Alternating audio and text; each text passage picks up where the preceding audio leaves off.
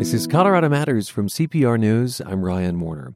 Native American children, thousands of them, were adopted to white, non native families in the 1950s and 60s. These adoptions were mostly closed, and once the children grew up, they had questions about their identities and their birth parents. Susan Harness was one of those children. She lives in Fort Collins now. When she was 18 months old, social workers removed her from the Flathead Reservation in Montana, then placed her with a white family. She writes about the experience in a new memoir at a time when American Indian adoptions are under scrutiny. And Susan, welcome to the program. Thank you. I'm really happy to be here. You were the only child in your adopted family. Um, what did they tell you early on about your birth parents? Well, basically, um, so I always knew I was adopted. I always knew that um, that I was American Indian. I learned later I was Salish, and when I started asking about my birth parents, I was told that they died in a car accident. Was that true? No, not true. No, and I didn't find that out until my until my early twenties. Do you remember the day you found out and how you found out?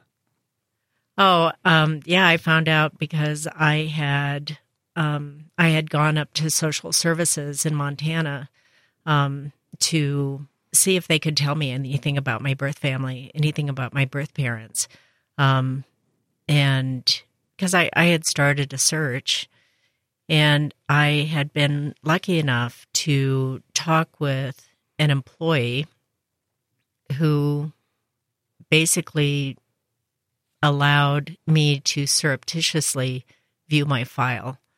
And as I'm going through all the information for why I was removed and and everything that the file contained, I saw that my birth mom was living on the Flathead Indian Reservation, 30 miles away from where I was currently living. Oh my goodness. We'll talk more about that search in just a bit, but um, will you describe for us what it was like growing up with the white family in Montana? It's isolating. And um, in Montana, racism against American Indians is second only to Alaska. And a big reason for that is there are seven Indian reservations.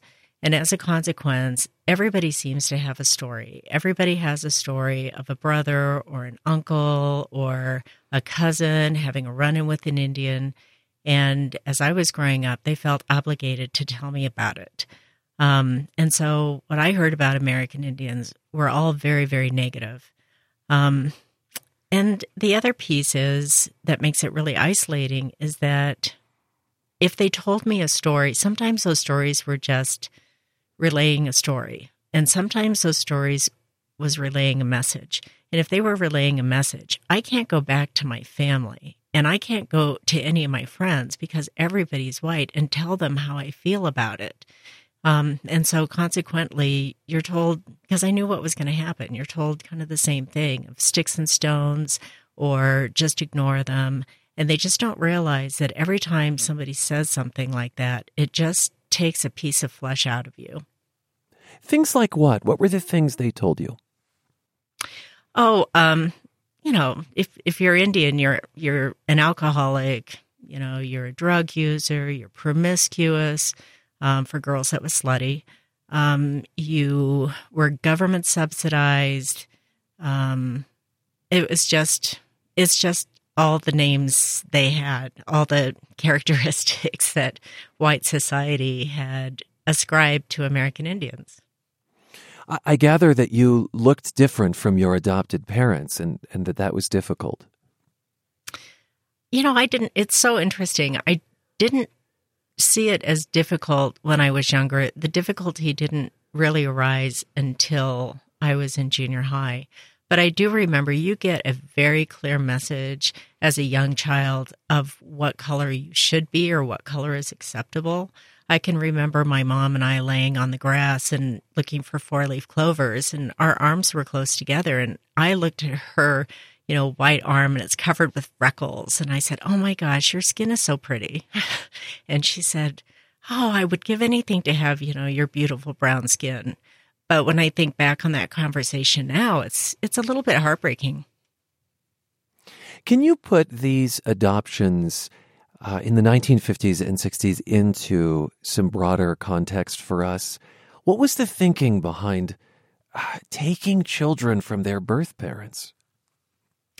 Well, basically, um, what what they wanted to do is it was it was kind of on the heels of of an assimilation policy of you know breaking up the reservations and and moving Indian people into urban centers to find jobs, which produced um, in in a lot of cases really challenging results.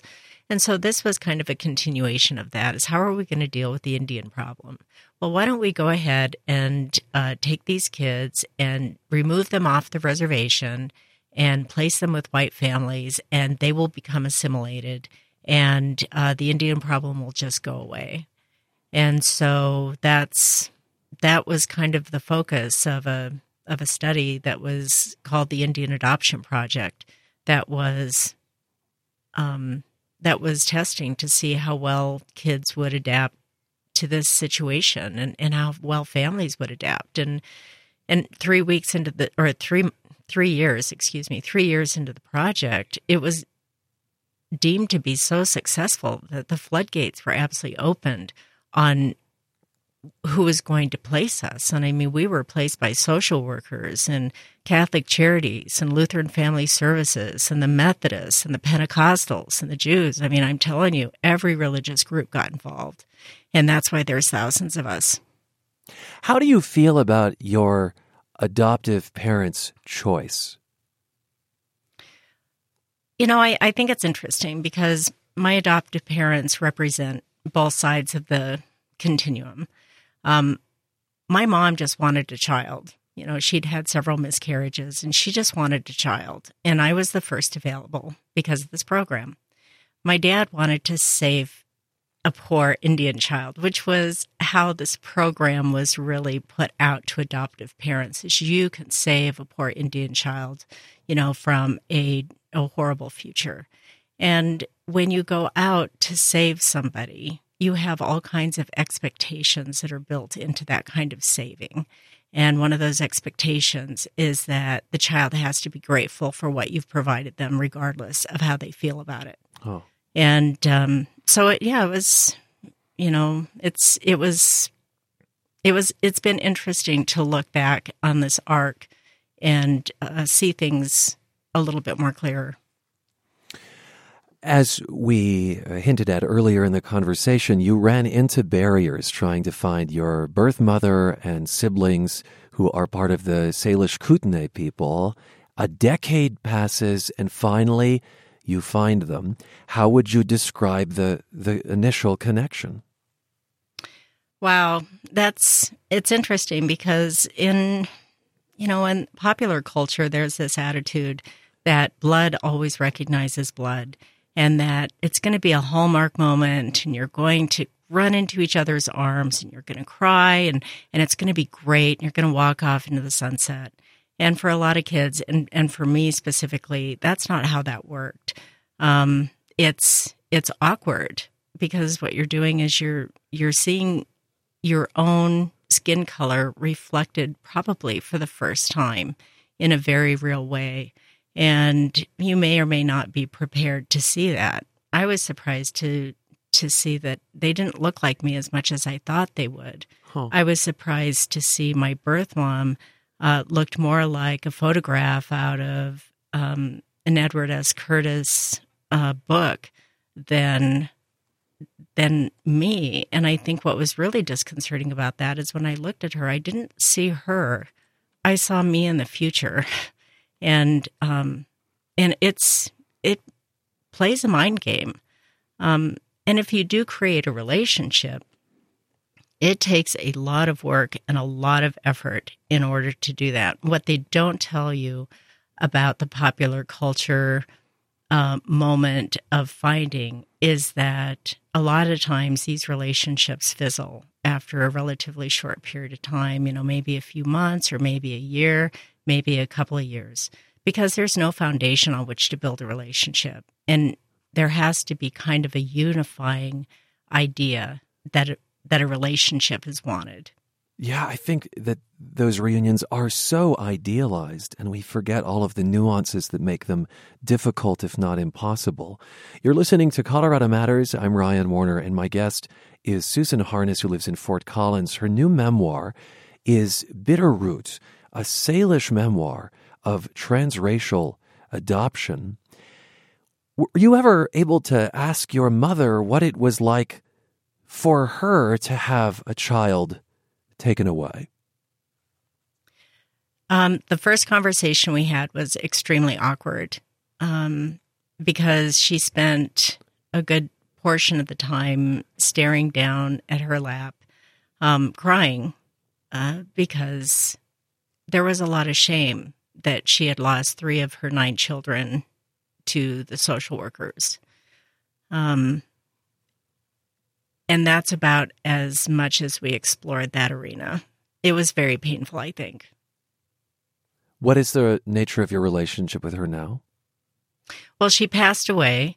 Um, I had visited with her four times. The first time was awkward. Uh, the second time was awkward for me because that was a little bit more real. Hmm. The third time was probably our most healing conversation uh, that we had. We talked about a lot of things, and, and I could see her for who she was instead of who I wanted her to be. Um, and the fourth time was was really challenging because she was at the end of her life, and I wasn't prepared to see her like that. So more loss. Right. As you say, the, the thrust of this adoption program was assimilation. At one point, a third of all Indian children in the United States had been uh, removed from their birth homes. Uh, then in the 1970s, a new law came along, the Indian Child Welfare Act. It had bipartisan support, and essentially it put a greater emphasis in adoption proceedings on whether a child is a member of an Indian tribe or an eligible member. Uh, but some say that it has gone too far. They are suing. I just want to play this clip from uh, NPR this is with Timothy Sandefur. He's an attorney at the Goldwater Institute in Phoenix. We're working on a case right now in Ohio where there's a two year old boy born in Ohio, has lived in Ohio his entire life, almost his entire life with an Ohio foster family. But because his ancestry is Gila River, the Gila River Indian tribe in Arizona obtained an order from its own tribal court forcing the child to be sent to live on the reservation near Phoenix simply because the blood in his veins happens to have the required amount of DNA. That's unconstitutional and absurd. As NPR reported, at the heart of this court fight is whether the law represents an unfair racial preference or if it's just, just that it recognizes with American Indians that there's a sovereignty issue here. Do, do you think the Indian Child Welfare Act is still needed? Absolutely, the Indian Child Welfare Act is still needed because um, I I truly believe I mean, we didn't choose to be a racial identity group. This was not of our choosing. This was put into place when they started putting together the Dawes rolls of, you know, you have to be so much Indian blood. And so, as far as I'm concerned, you can't have it both ways. You can't say that this is who you are and then say, you know, you're a constitutional hazard. Um, I think the other piece is, is I I believe, and not everybody agrees with me, and, and I'll say that right now, but the powers that be have always been after the land. And every assimilation program and every assimilation project that has been put into place has been to fragment and um, and break apart American Indian people and American Indian tribes. None of it has been put into place to protect us. And if you break us apart enough, the idea is is that we'll just disappear. And guess what? That land will now be available. And that's what I think they're after. They're after the land, they're after the resources. Help someone understand that who is not as close to this as you are and who thinks, my, that sounds conspiratorial, or why would the U.S. government act that way?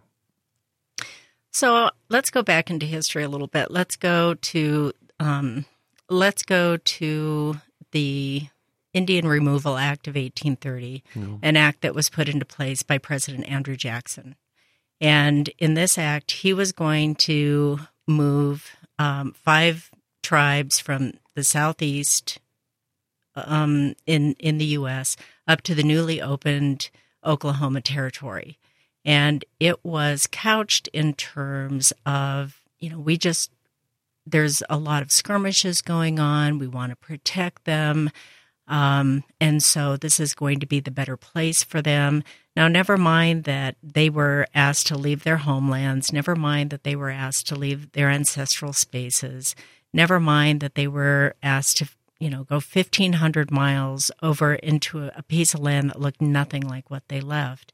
And basically, what you find out is that opened up 25 million acres of land for homesteading. Will you talk just a little bit about your relationship with the the tribe today, the folks on the reservation? Um, as you said, your mother passed away, but I know that you you still have a blood family. Can you talk about those relationships and, and maybe contrast that with the relationships today with your adoptive family? Um, well, both of my parents and my adoptive family are, are passed away also. Um, and the relationship that I had, my mom was always happy that I found my family. She didn't want to have an interaction with them. That was a little bit too close for comfort. Hmm. Uh, my dad was not happy that I tried to do a search at all because he wanted to be the only person. Um, when I when I talk with my reservation family, I have one sister that I'm I'm very close to. I have a um, one brother that I'm very close to, and I have another brother that you know I text or or talk with um, several times a month, and and these are really strong, strong relationships. But as I said, they've taken a lot of effort to create, and in fact, um, my youngest brother, upon the passing of my mom or our mom, I should say, you know, we were talking, and we always came back to her and she was the central part of our conversation. And finally, he looked at me and and he said, "You know, it's it might not be a bad thing that she's gone." And I said, "Well, what do you mean?" And he said, "Because it gives us a space to have our own relationship that doesn't just revolve around her." And I knew that it had been a successful reunion at that point. Susan, thank you for sharing your story with us. Thank you. I'm happy to be here. Susan Harness of Fort Collins is the author of Bitterroot, a Salish memoir of transracial adoption. This is Colorado Matters from CPR News.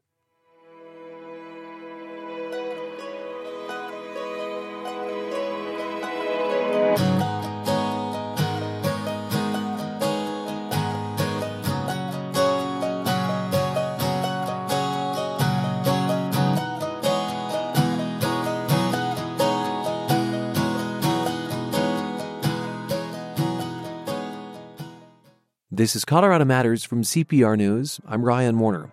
Every day at noon, chimes ring at Denver City Hall.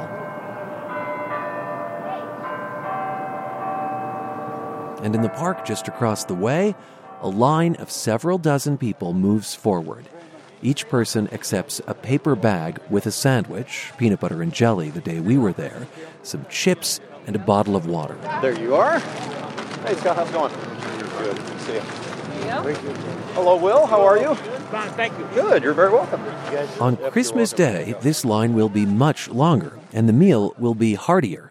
The people who attend the 10th annual Christmas in the Park will also be offered boots and clothes, hand warmers, and travel toothpaste to make life on the streets, or life in transition, a little more bearable. We met a man named Dave who's thinking ahead. Well, last year I got a sleeping bag. This year I intend to get a nice winter coat. Pastor Jerry Herships organizes Christmas in the park and relies on a lot of volunteers to make it happen. Pastor, welcome to the program. Thanks for having me, Ryan. Again, this is the 10th year. Give us a picture of what Christmas Day will look like there in the heart of Denver. It'll be um, it'll be organized chaos for the most part. it will be a uh, uh, we call it a flash mob of joy. Uh, people start lining up around eight And uh, we get our volunteers there about 10. At uh, noon, we sort of do a rope drop and let people go through the line. And there is everything you can imagine that you would ever need from uh, men's underwear to tamales to winter coats to uh, um, think of anything you would take camping. It's all there. Men's underwear to tamales. Yes, that's the full spectrum. Yeah. And I, I think there's even a choir. There is. There is. We've got a, a makeshift choir of folks. Anybody is welcome to join in, say they want to show up, but they, they may have already given away the, the few things they have and they still want to be part of the scene and part of Christmas.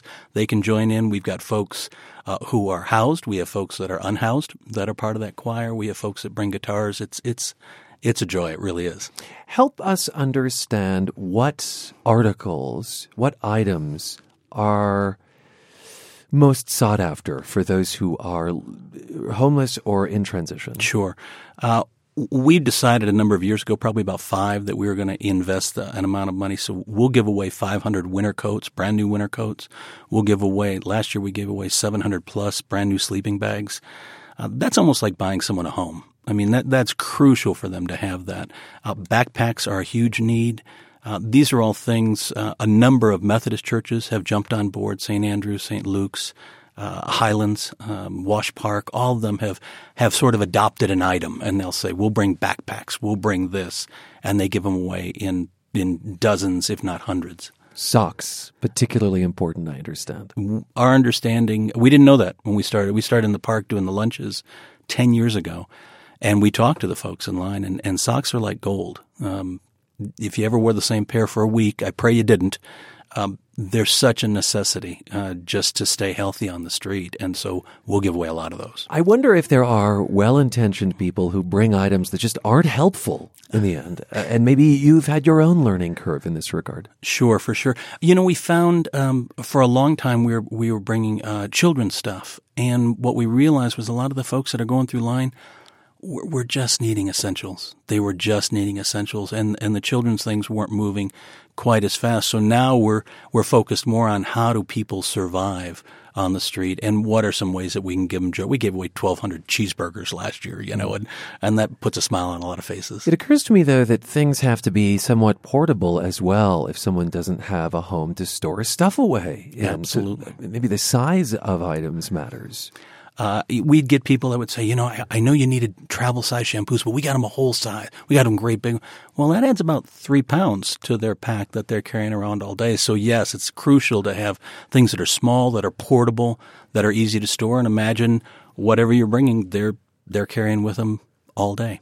When you said sleeping bags, it's lovely, but it's also heartbreaking. I mean, I I wonder if there's a part of you that feels this is a patch on a much more profound problem. No question. There's there's no question. We're very intentional about recognizing what we're doing and what we're not doing. We're not hmm. solving homelessness. We're not and and we also make our presence known at the Capitol. We understand legislation is important, affordable housing is important, but what we do is try to be that stopgap in between. Try to keep them warm for tonight and keep them alive until tomorrow when hopefully laws and legislations and other things will change so they can benefit from those as well. A decade is a is a good chunk of time to have seen perhaps the evolution of the homeless problem in Denver uh, or the worsening of the problem. What have you noticed? Yeah, what what we've seen is uh, affordable housing has has really shrunk. It's been very very hard to see folks. Um, you know, there's there's as many reasons for homelessness as there are homeless folks, but one of the crucial ones is healthcare, and another crucial one is housing, and folks just get. Uh, sort of squeezed out of affordable housing, and they find themselves on the street uh, that they never would have thought they would have been there. So I gather that means you see people, the same people, from year to year. We do. Uh, it, most folks that hit housing uh, aren't aren't or home, homelessness aren't homeless for a long period of time. Usually, it's right around the two year mark, maybe three. So we'll see them for a while, but they just hit a rough patch, and then they usually find a way out of it. It's the tough part is when they're in the midst of that rough patch. The gentleman we heard from earlier, Dave, uh, told us that he actually has a place to stay right now. Right. Uh, and so you are uh, interacting with folks who are in transition, who have perhaps found housing. Absolutely, yeah. We we we're in we're in Civic Center Park. Um, 365 days a year. We're there at noon every day, and we hand out the lunch. We get to know the people, and we see them uh, as they move into homelessness, when they're in the midst of it, and as they're moving out of it. And we celebrate as much as they do when they when they get a place. Do you need volunteers? We do. We do. We tell everybody on Christmas Day to show up at 10 a.m. and uh, bring whatever you want to give away. We have sections, so we'd tell you right where to go with that. And uh, it's a giant party. It really it it changes folks' understanding of Christmas. Talking about that area between the Denver City County building and the state capitol. Pastor Herships, thanks for being with us. Thank you so much. Appreciate it. He runs Christmas in the Park in Denver in its 10th year. Here's a carol from last year.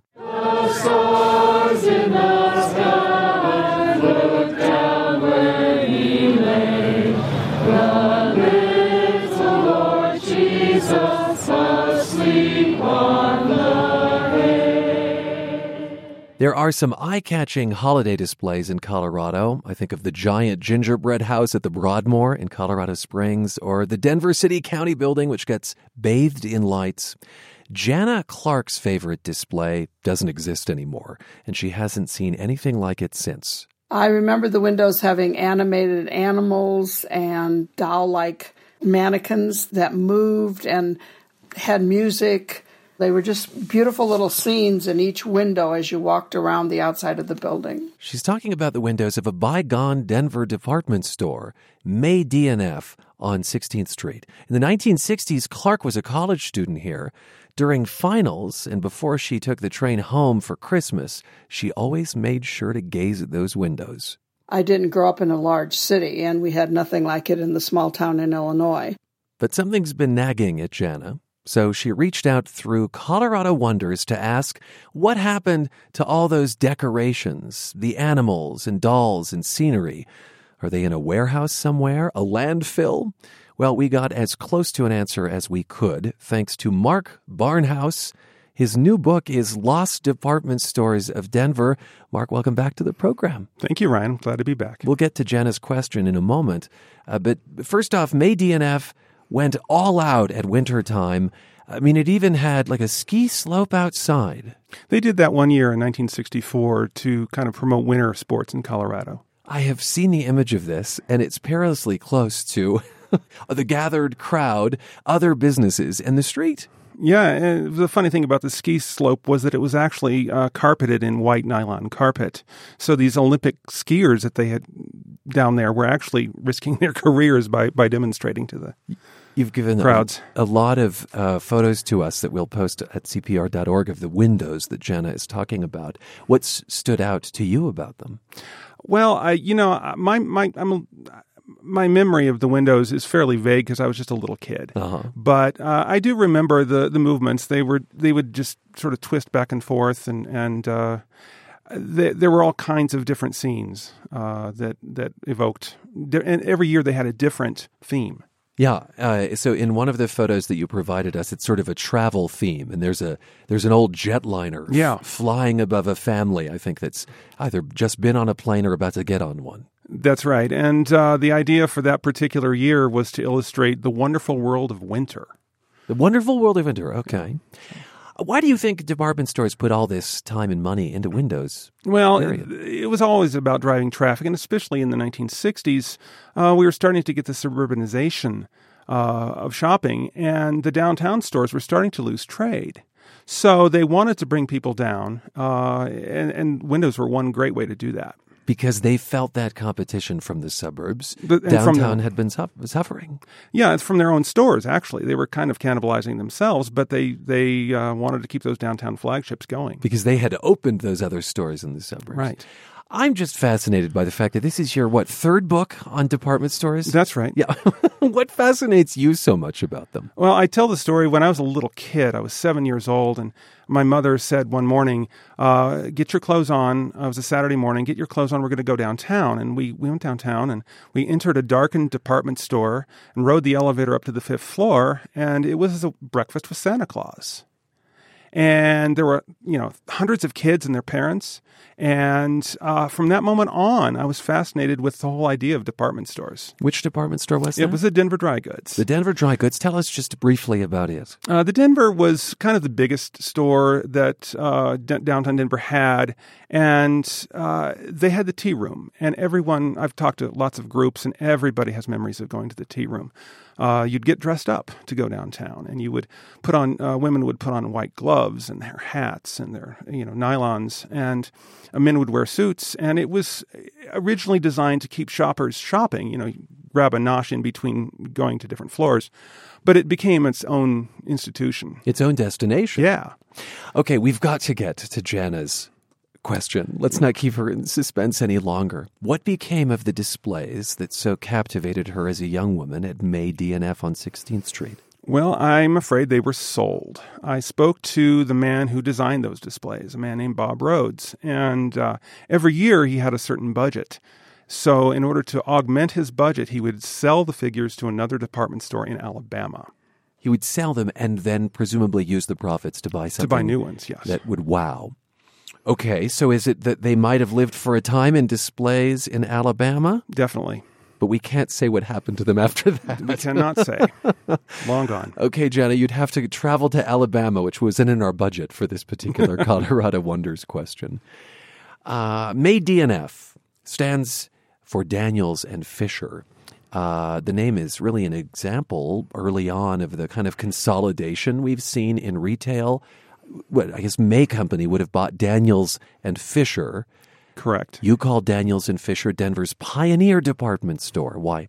Because it was founded uh, when Denver was only six years old. It was founded in 1864. Wow. So- and what needs would it have been serving at that point? in the early days, this is before Denver even had a train connection, but uh, they would. A lot of people were coming to Denver to go up to the diggings up in the in the hills to to look for gold. So they sold mining equipment and they sold uh, clothing, rough clothing that miners would use, but they also sold finer things for the women that were starting to move into Denver. And certainly for any families that were striking it rich That's right. in those in them their hills. yes. And of course, the remnants of the old Daniel, Daniels and Fisher department store is the tower, the clock tower, on what is now the 16th Street Mall. Yes, uh, the tower, the de- department store itself was was demolished in 1971 for urban renewal, uh, but they preserved the tower. And uh, in 1980 uh, to 82, Dave French, Denver businessman, renovated it, and we have it today. Gosh, I see the images of the old entire department store, and I think it would have been lovely if they'd kept it. Can you It- describe it for? I think it was like the the whole block. Well, it grew over time. It started out as a little two-story building in 1875, and they they kept adding on, and they added more floors. Uh, the tower was built in uh, 1910, 1911. One of the tallest structures in Denver for a long time. It was the tallest structure in Denver for 40 years until 1958. Till the sky skyscrapers came. That's right. In the name of urban renewal, as you say. You're listening to Colorado Matters and Colorado Wonders. I'm Ryan Warner. We're talking with Mark Barnhouse about his new book, Lost Department Stores of Denver. Uh, according to your book in early department stores, self service was just unheard of. What do you mean by that? Well, in the early days, around, around think back to the turn of the century, you had uh, you would walk into a department store and you had ca- uh, counters that had lots of people behind them to serve you, and then you would sit down on a stool that was bolted to the floor, and they would bring things to you. And then once you'd made your selections, then they would send your cash to a central cashier office while they wrapped your and your package would be wrapped for you in, in paper and string and and uh, either you could you could take it home with you or you could have it delivered. I mean, in that way, it was like having your own personal shopper, but that wasn't an exclusive thing. It was understood that that's how it worked. That's right. Uh, it was a different. It's hard to imagine that level of service in a store today. I wonder if it was reflected in the prices, though. It had to have been. Well, the department stores cater to the middle classes and the upper middle classes and the wealthy. So the, you know they, you wouldn't find too many people of, of limited means shopping there. By contrast, you write about an early bargain center called the Golden Eagle. Yes. You say old timers who remember shopping there are rarer and rarer with each passing year. What should we picture when we picture the Golden Eagle in Denver? Well, the Golden Eagle was at 16th and Lawrence, where Writers Square is today, and It was a full size department store, five five floors, uh, with all the usual departments in it. But the owner, Leopold Goldman, was known for uh, seeking out uh, other stores that were going out of business. So he Oh. would bring the goods to Denver, mark them down, and, and Denverites could enjoy a bargain. The symbol of the eagle in the Golden Eagle meant a lot to the store's founder, I understand. Yeah, Goldman was an immigrant. He came uh, over uh, from Bavaria in the 1860s, and he quickly became very patriotic. And he hired a carpenter to construct the eagle out of wood, and he had it gilded and hung it above his store. Department stores of yore, as you've alluded to, had tea rooms, they had shoe repair, travel agencies. If there were one store, or maybe one department in a store that you wish you could have seen in your life, what do you think it would be? P- pick any era, Mark Barnhouse. Well, I really would have liked to have seen Daniels and Fisher uh, at the turn of the century. Uh, right after William Cook Daniels, the son of the founder, took over, he spent a lot of money remodeling the store with mahogany uh, display cases with curved glass and lots of uh, oriental rugs everywhere. And it was just a, a fantastic experience. I would love to see that. There are too many defunct department stores to mention, uh, but names like Neusteter's, Joslin's, Fashion Bar. Tell us before we go about, am I pronouncing this right? Gano Downs? That's correct. Gano Downs, the store with the shadow box windows. Yeah, these windows were on 16th Street. Uh, the store was at 16th and Stout, across from Neusteter's, and these were called shadowbox windows because the glass itself was curved from the top down, so that when you were walking by, instead of getting the glare from the sun, you could see the goods within. And they they were so famous, they called they adopted it as their slogan. Thanks for walking down memory lane with us. Thank you, Ryan. Mark Barnhouse, author of Lost Department Stores of Denver, and he helped us answer a question through Colorado Wonders about holiday displays downtown. What are your questions about the state? Head to CPR.org. We'll try to find the answer.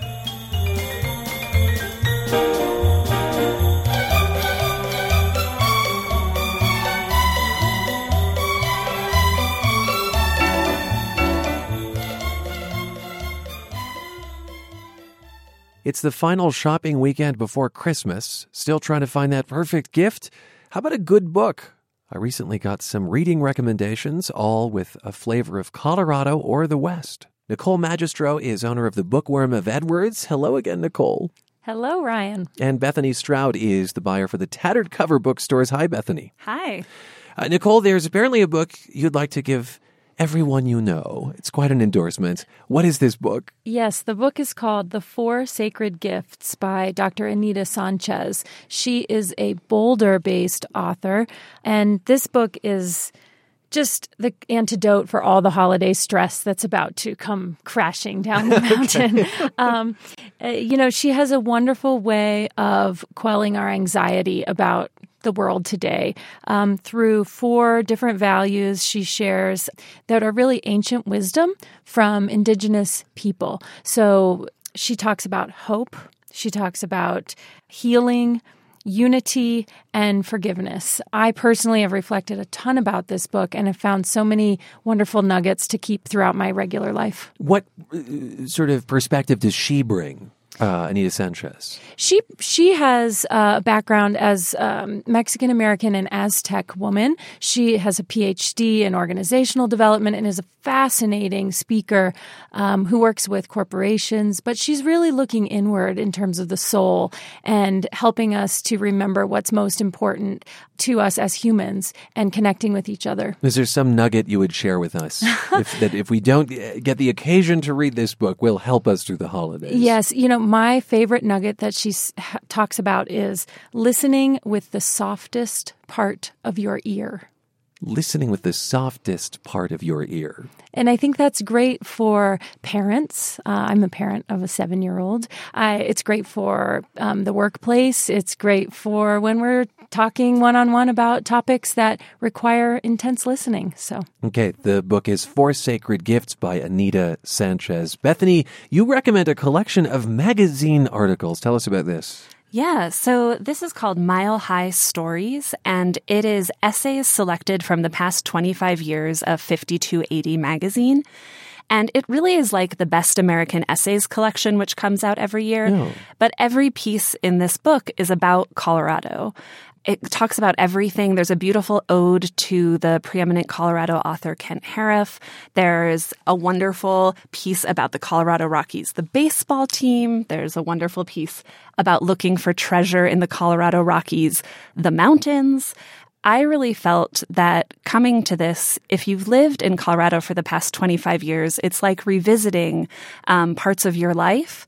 And if you're brand new, I really felt that this was a, a contemporary overview of Denver and the entire Colorado state. And it turns out that the holidays might be the perfect time to do readings of essays as opposed to whole books. Yes, in bite sized. Bite sized Mile High Stories 25 years of our best writing from the editors of 5280.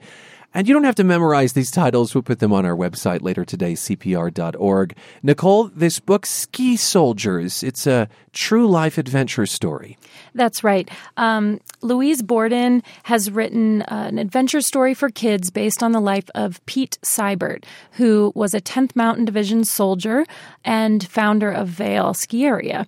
Um, it's an amazing book that will um, inspire kids and adults. Um, Pete went to war and came back injured. He thought he would never ski again.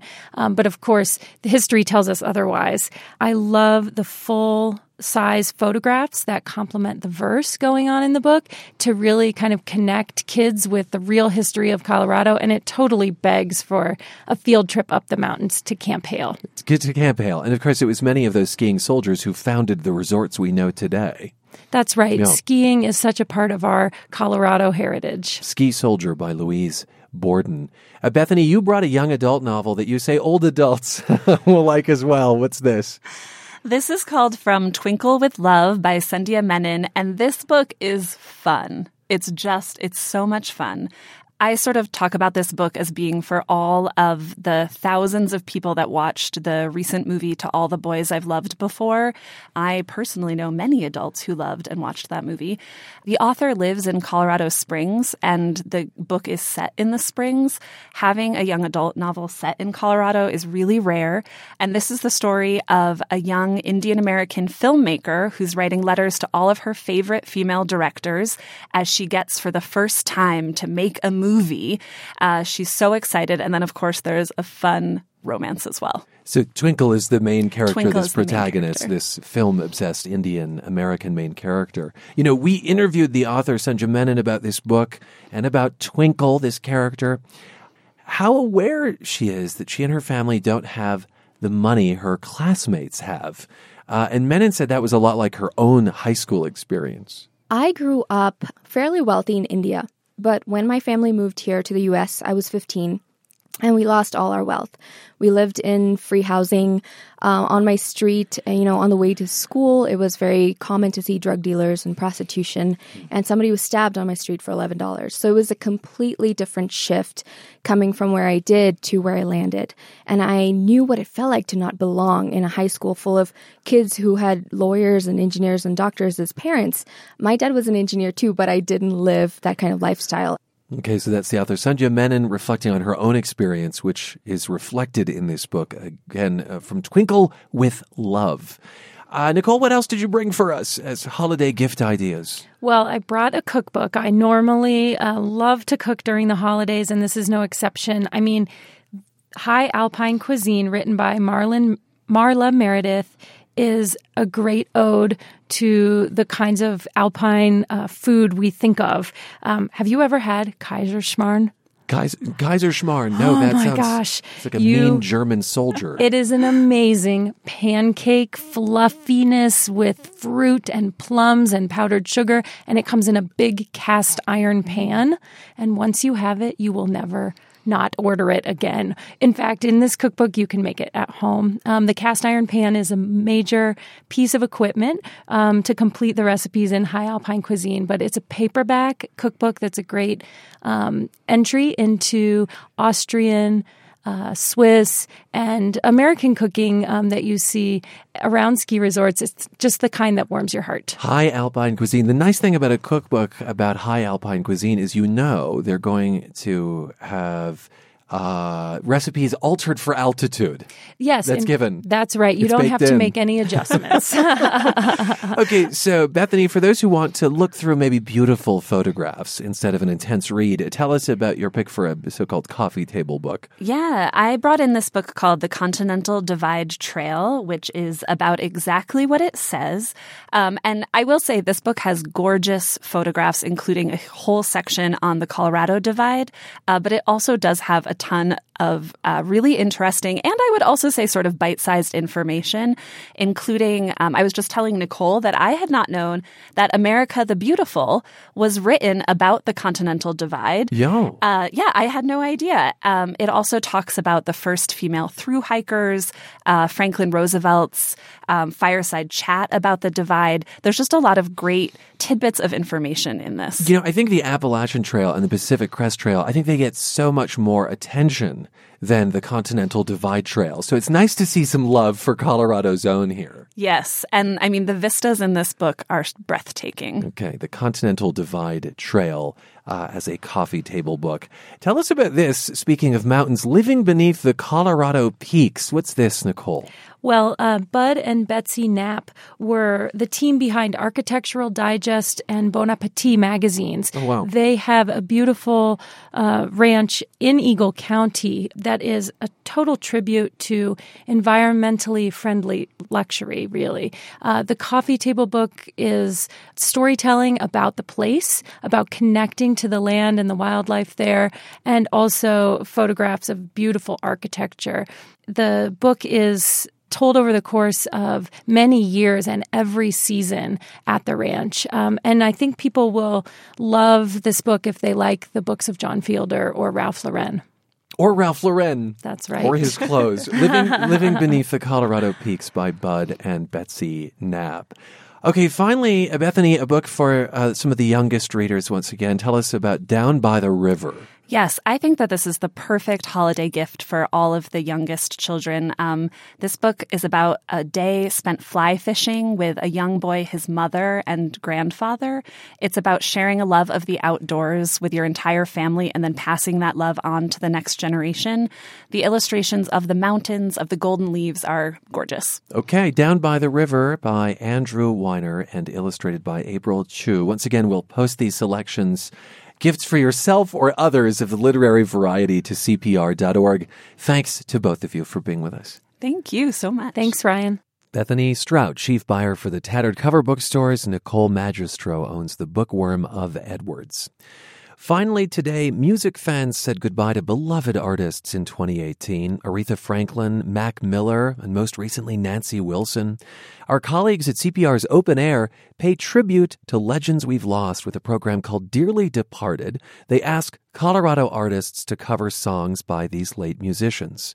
Members of the Denver bands Tyto Alba and Oxide Daisy came together to remember Dolores O'Riordan, lead singer of the 1990s Irish rock band The Cranberries, with Dreams.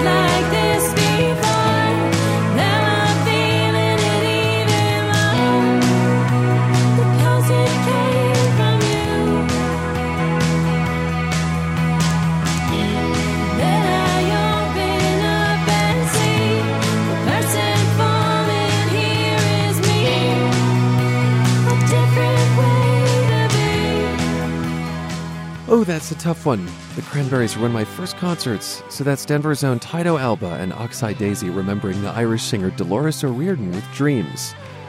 O'Riordan died in January at 46. That's Colorado Matters from CPR News. I'm Ryan Warner.